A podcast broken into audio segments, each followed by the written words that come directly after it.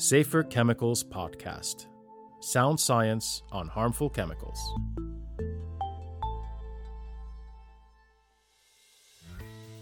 Welcome to another episode of the Safer Chemicals Podcast. Today, we continue with our series that takes a deeper look into the outcomes of the risk assessment and socioeconomic analysis committees following their regular meetings. Both committees prepare scientific opinions that are used by the European Commission and EU countries when deciding how chemical risks need to be controlled. As usual, I'm joined by Tim, the chair of the Risk Assessment Committee, and Maria, who chairs the Socio-Economic Analysis Committee. Now, this time we'll start with a common topic for both committees the restriction of polycyclic aromatic hydrocarbons, or PAHs for short. These are used in clay targets for shooting. PAHs are known to cause harm to both people and the environment. And here, the Risk Assessment Committee adopted its opinion on the risks, while the Socioeconomic Analysis Committee agreed on its draft opinion. The Socioeconomic Analysis Committee's draft opinion will still go through a 60 day consultation that will be open to the public. Now, before we get to the outcome, could you tell us more about what these clay targets are and why they have PAHs in them? Um, clay target shooting is a sport where people aim at a special saucer shaped target known as a clay target or sometimes as a clay pigeon. Um, and they practice using these targets uh, to aim at. Um, they're also used by some uh, small game hunters for practice. Now, these targets are manufactured using what's called a, hot molding process. So they're basically molded uh, in in a, a machine. And that involves a filler. Now, that's usually ground limestone and a binder. And the binder is very often a pitch, such as coal tar pitch high temperature. And these binders are the part that contains the polyar- uh, polyaromatic hydrocarbons, or PAHs. And these are indeed very persistent in the environment. They break down very slowly, if at all. Uh, they can build up in humans and animals and they are quite toxic. I think their most important property is that they are known to cause cancer. And I should also add that uh, this restriction proposal also has a link to the REACH authorization process. Um, one of the binders that Tim mentioned, coal tar pitch high temperature, was placed on Annex 14 of REACH in 2017. Um, and there it was identified as a, as a substance of very high concern. Uh, so basically, by being placed on Annex 14, it means that continued use would have to be authorized by the Commission. And we actually had a couple of applications for authorization from industry. Um, they wanted to continue to use coal tar pitch high temperature in, in clay targets. And in 2020, uh, the committees uh, adopted opinions that raised some concerns that the continued use of, of this binder would pollute our, our environment every year. Uh, they were releasing several hundreds of tons of PAHs. Um, the issues were that risk management measures were absent and also that there were alternatives available that could be used. Indeed, and there are also indications of health risks to people from the environment for example, through the food chain. The applications for authorization that Maria mentioned were in fact refused by the European Commission in March this year. Right. So this restriction proposal then aims to close any loopholes that might be left by the refused authorization, correct? Yes, this is basically what it's trying to do. I mean, there are other binders uh, different from coal tar pitch high temperature that also contain PAHs, uh, usually in concentrations that are a little bit lower. Uh, we're talking of things like petroleum pitch, for instance. And additionally, clay targets with coal tar pitch high temperature can be imported as well.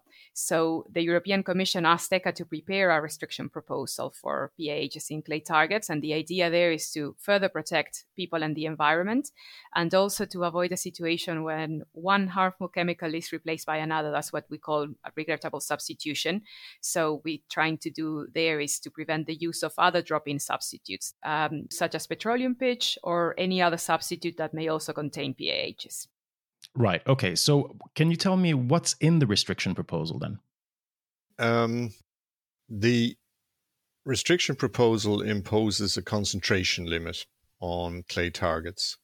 Now, that concentration limit is set quite low. We can talk about that in a minute.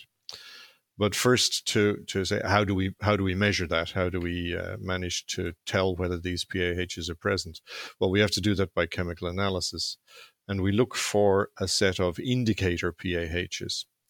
Uh, coal tar pitch and other pitches contain hundreds of components. And the, a single analysis could reveal 60, 70, 80 individual PAH components.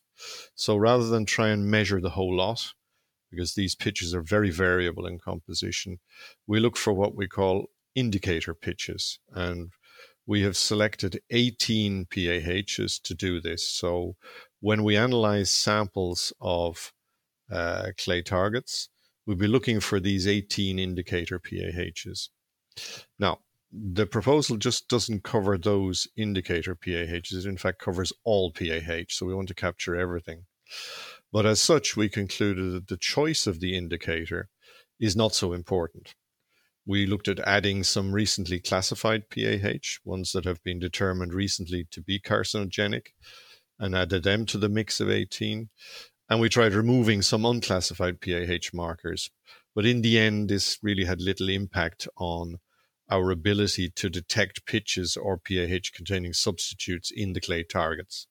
It's important to note as well that uh, these substances are already limited in clay target shooting competitions that are organized by the ISS, ISSF. So, this is the International Sports Shooting Federation.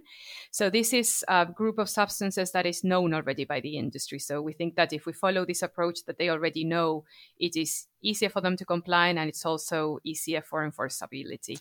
And just to add to what Maria's remark, last remark, these 18 markers are really common constituents of many PAH containing products, such as coal or oil based pitches, but also other products that might have PAH in them as, a, as an, by accident, if you like.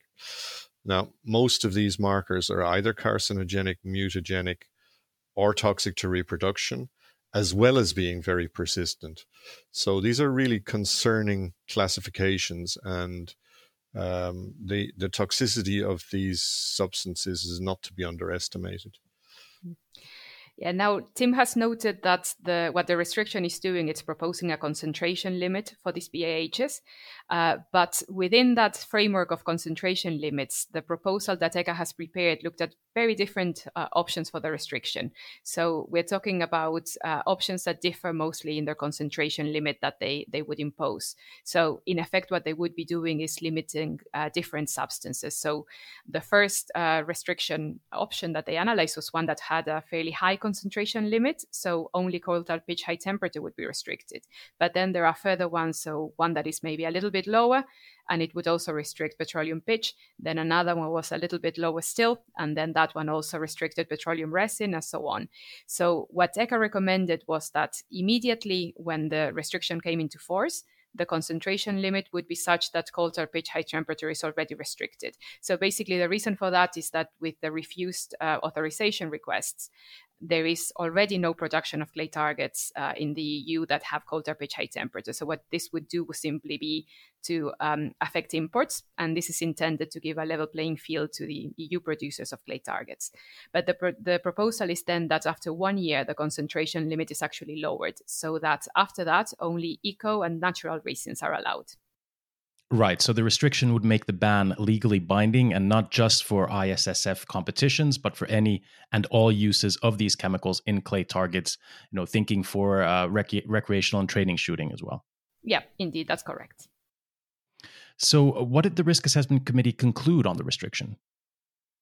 Well, I think the, the most important part is that we consider the restriction to be clear and well justified. Um, we know that at least 270 tons of PAH per year are estimated to be released to the environment uh, from placing on the market and use of PAH containing clay targets. Uh, and these are simply shattered by the shooter into the open environment. Um, we understand that they are collected in some circumstances uh, for aesthetic reasons, but not for environmental reasons. Mm-hmm. Um, we think that the proposed restriction, that's restriction option three, with a concentration limit of 0.005% weight by weight in clay targets for the sum of our 18 indicator PAHs will reduce the identified risk by about 99%. And it will do that in a reasonable time frame, and that's usually captured in a transition period. Of course, you should bear in mind that PAH in already dispersed clay targets, which have already been used, will continue to contaminate the ground locally for a long time to come. Um, and what else was concluded? I mean, particularly on the hazard assessment and exposure to workers and the public. RAC supports very strongly the assumption that PAHs are a group of substances having similar concern. So you can't really cherry pick and focus just on the carcinogenic ones. Uh, it's quite possible that there are other PAHs there which are carcinogenic and we don't know it yet. Right. Uh, so measuring these 18, which are the most or of the highest concern, will re- reduce emissions in general of other PAHs that are present in these binders.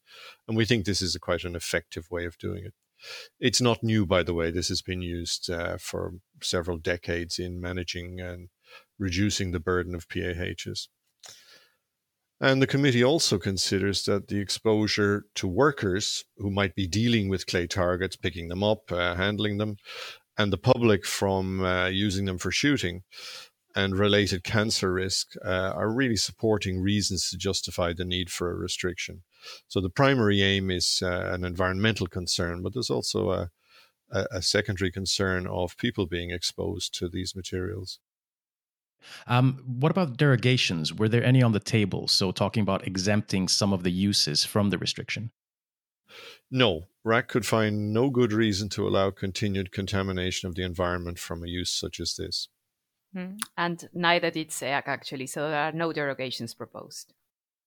Um, what about the alternatives then um, that don't contain PAHs? Maybe Maria, you want to continue from those? Are there any yeah, available? Yeah, yeah, sure. There are some alternatives that are safer and that have similar properties as well. So, you know, we're talking most commonly of um, eco resin based targets uh, made of pine resin, for instance. So that's that's one.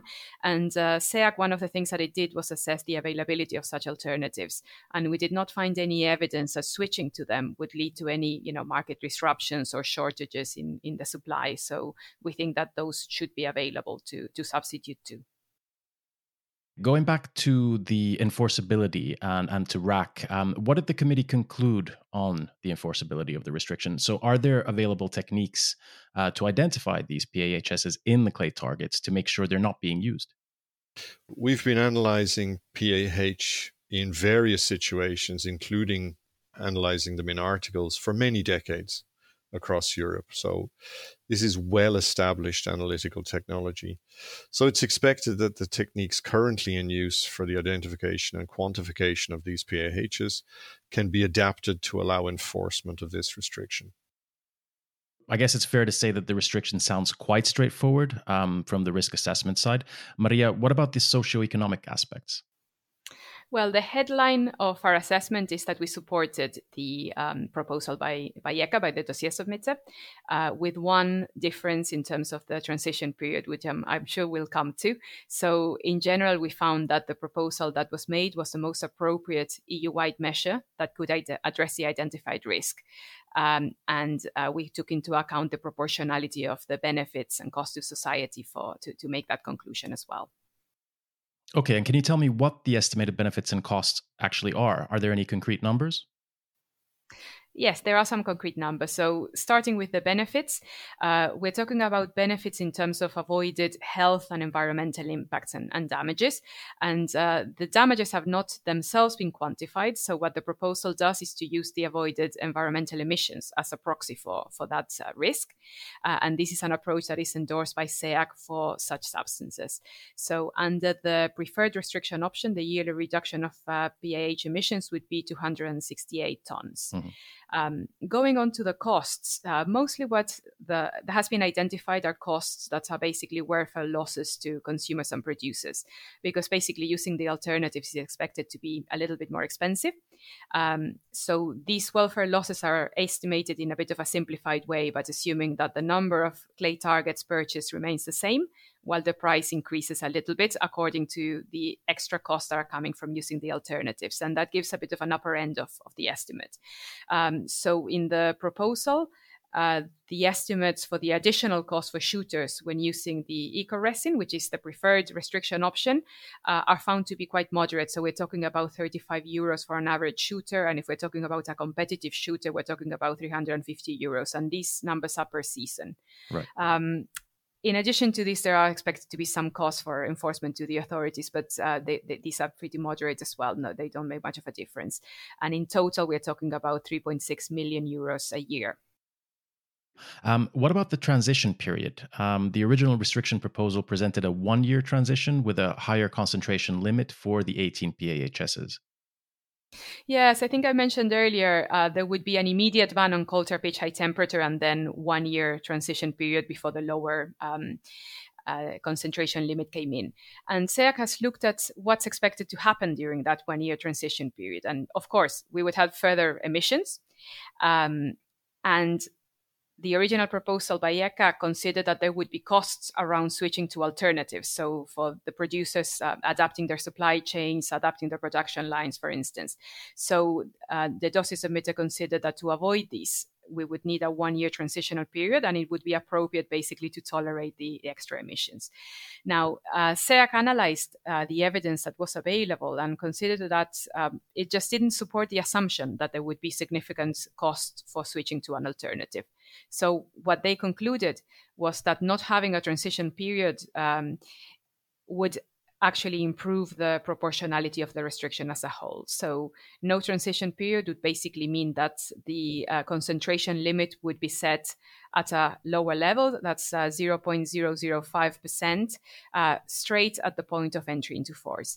Uh, there's a little um, difference there, however, that um, if the eco and natural resins would fall under trade sanctions on Russia, it's possible that transition period of one year might be justifiable to avoid shortages because quite a lot of them are, are imported from there. Right. Yes, and this is something that we will specifically be looking for information on during the consultation of the SEAC draft opinion to see if there's, um, you know, producers give us more information about the uh, potential costs that they may face to switch over to an alternative. Okay, and actually, then leading on to this consultation, so when will it start and what kind of information are you looking for? Well, it actually started already on the 14th of September. The, the, the plenary meeting was still ongoing at that point, and uh, it lasts until the 14th of November. So, as I mentioned, we're looking for information specifically on the transition costs and also on the availability of uh, eco resins. All right, then uh, let's move on to 2,4-dinitrotoluene. So this is something we already touched upon in our previous episode. Um, it's a chemical that is known to cause cancer. Um, it's o- mostly used as a chemical intermediate in the production of flexible polyurethane foams, but it can also be used in smokeless propellants for explosives and ammunition. Here, the Risk Assessment Committee adopted its opinion in June. Um, now, the Socioeconomic Analysis Committee has also adopted its final opinion. Do you have anything you want to highlight about this one? Yes, basically the headline here as well is that uh, SEA considers that uh, the uh, restriction proposed is um, to be supported, so that it's the most appropriate and effective EU-wide measure to address the risks.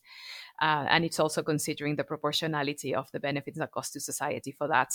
And here, the major benefit is to ex- prevent exposure through imported products. That's the, the, the aim of it.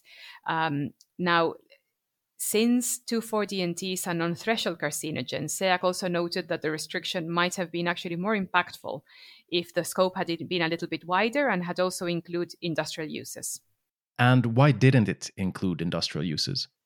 Well, the dossier submitter had concluded originally that risks at industrial sites were already controlled and therefore they just didn't include them in the scope. And the committees cannot widen the, the scope of what has been proposed as a restriction.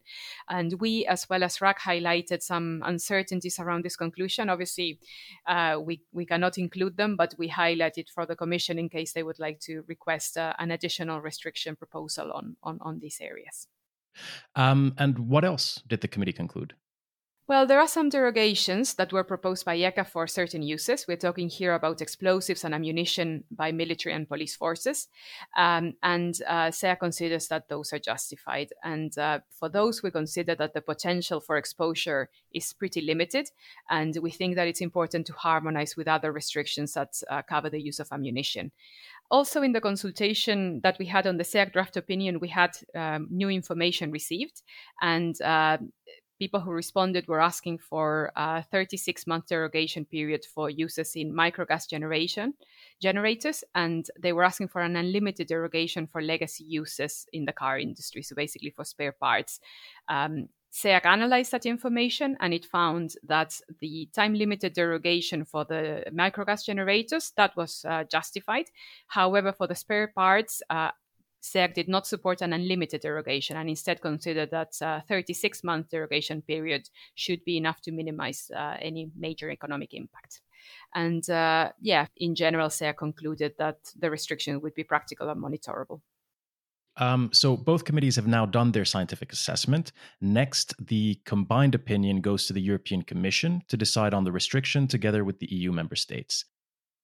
Uh, let's go back to you, Tim, um, and talk about the latest harmonized classification and labeling cases. So, where chemicals are given a consistent hazard classification and labeling requirement in the EU. The most interesting cases this time were on nine borate salts. What are these chemicals and where are they used? Um, borates are naturally occurring minerals containing the element boron. Now, trace amounts exist in rock, in soil, in water. Plants need them to grow people need borates as an important part of a healthy diet. So these are fairly this, these are essential uh, minerals. There are many different borate salts, and this is the fourth time we have classified some of the members of this family.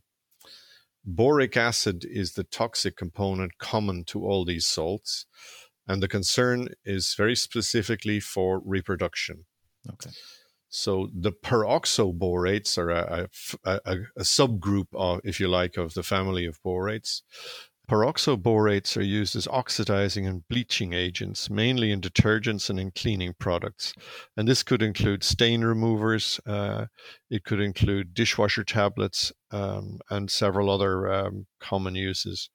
Peroxoborates are also used in both regular and compact heavy duty laundry powders, but also in the past, they were used in cosmetic products quite a lot, such as hair dyes, teeth whitening agents, bleaching products, and nail hardening products. Mm-hmm. Then there's an organic borate called trimethyl borate, and it has different uses, for example, in welding and soldering products, and as a laboratory chemical, amongst many other uses. So the range of uses is really quite wide indeed, and that's one of the issues here. And what's the RAC's opinion? The main hazard class addressed, as I said, is toxicity to reproduction.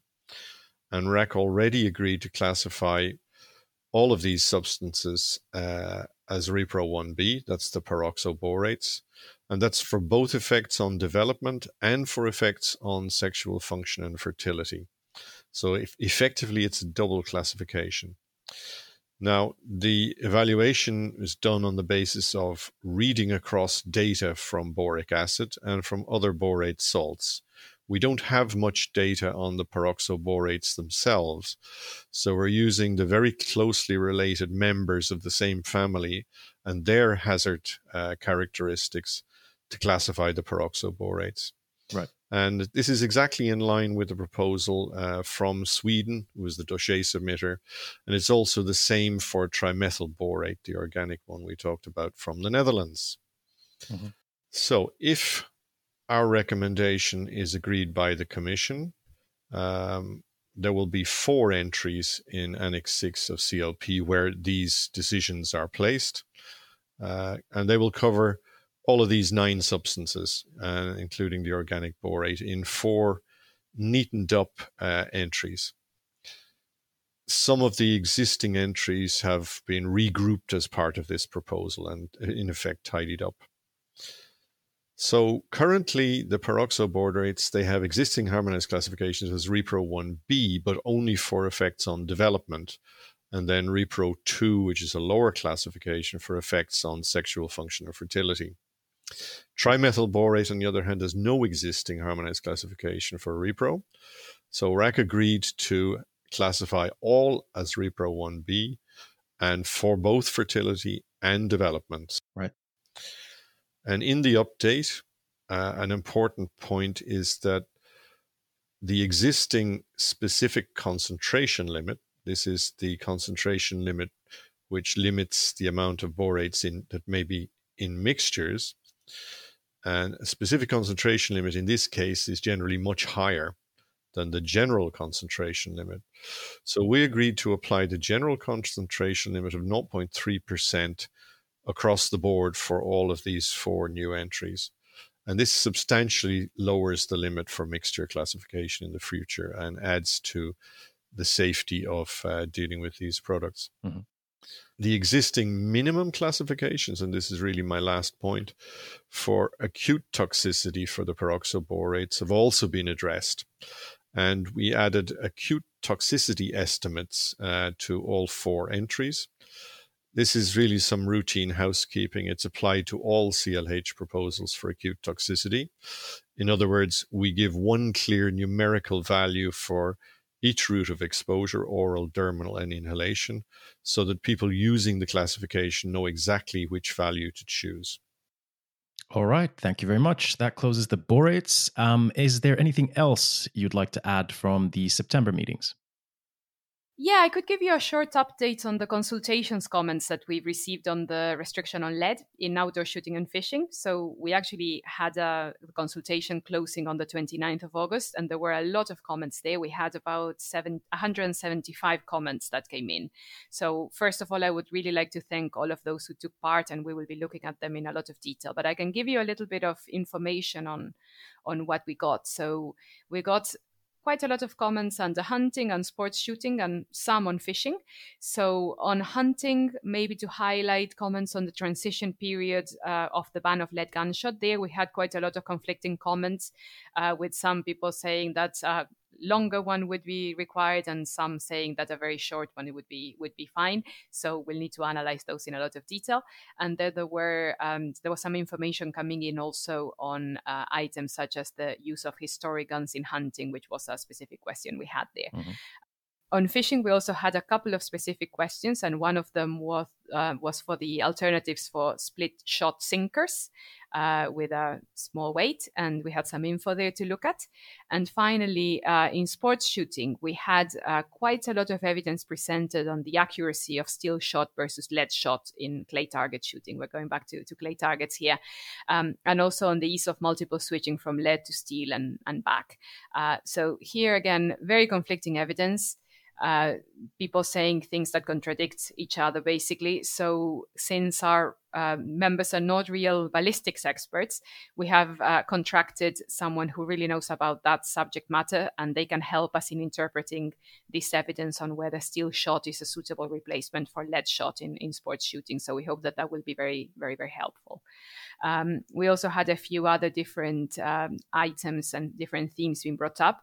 Uh, some around um, military uses. So, is it go- is there going to be an impact on military training? Uh, is there going to be an impact on military supply? Um, those are also important questions that we'll need to analyze.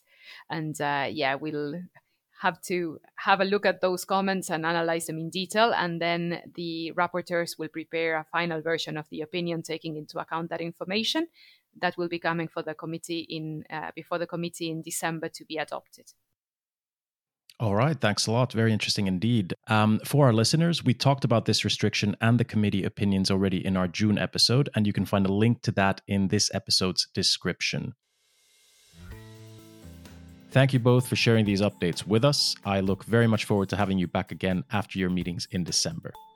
If you want to know more about our committees or the topics discussed today, visit echa.europa.eu.